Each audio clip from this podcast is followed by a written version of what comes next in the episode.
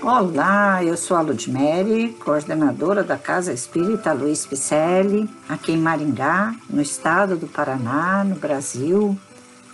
E estamos fazendo a leitura do livro Respostas da Vida, do autor espiritual André Luiz e psicografia de Francisco Cândido Xavier. Vamos falar hoje sobre conversar. Palavra é um fio de sons carregados por nossos sentimentos. Em razão disso, aquilo que sentimos é o remoinho vibratório que nos conduzirá a palavra ao lugar certo que nos propomos atingir. Quando falamos, cada qual de nós apresenta o próprio retrato espiritual passado a limpo. Conversando, dialogamos. Dialogando, aprendemos. Quem condena, atira uma pedra que voltará sempre ao ponto de origem. As artes são canais de expressão derivados do verbo. A escultura é a palavra coagulada. A pintura é a palavra colorida. A dança é a palavra em movimento. A música é a palavra em harmonia. Mas a palavra em si é a própria vida. Quando haja de reclamar isso ou aquilo, espere, espere que as emoções se mostrem pacificadas. Um grito de cólera, às vezes, tem a força de um punhal. Sempre que possa e quanto possa, abstenha-se de comentar o mal. A palavra cria a imagem e a imagem atrai a influência que lhe diz respeito. Você falou, começou a fazer.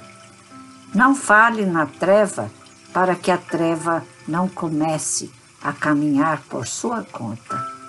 Abençoadas serão as suas palavras sempre que você fale, situando-se na posição dos ausentes ou no lugar dos que lhe ouvem a voz.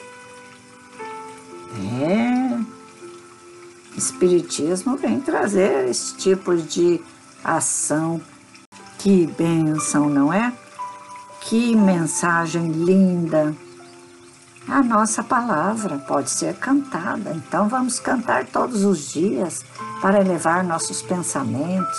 A nossa palavra pode ser na pintura, pode ser em atividades muitas. E por que não dar aula? Por que não explicar o que você aprendeu? Venha, venha, venha. Vamos lá. Venha até a CELP. Lá você vai poder ensinar, você vai poder aprender mais. Nas pesquisas que estamos fazendo, você vai poder ser um pesquisador, um palestrante, você vai poder ser aluno. É, tem de todo naipe tarefas nobres que nos engrandecem justamente através da palavra, da palavra lida, da palavra falada e da palavra vivenciada nas ações sociais que nos fazem assistir tristezas dos outros, mas que nos fazem chegar lá e dar a assistência necessária para que eles não sofram tanto. E a palavra lá é uma palavra de amor para aqueles que sofrem. Então, a nossa palavra vem de dentro do nosso pensamento. É aquilo que temos dentro de nós. A palavra é vida. Então, sejamos diferentes. Vamos aprender para poder caminhar diferente.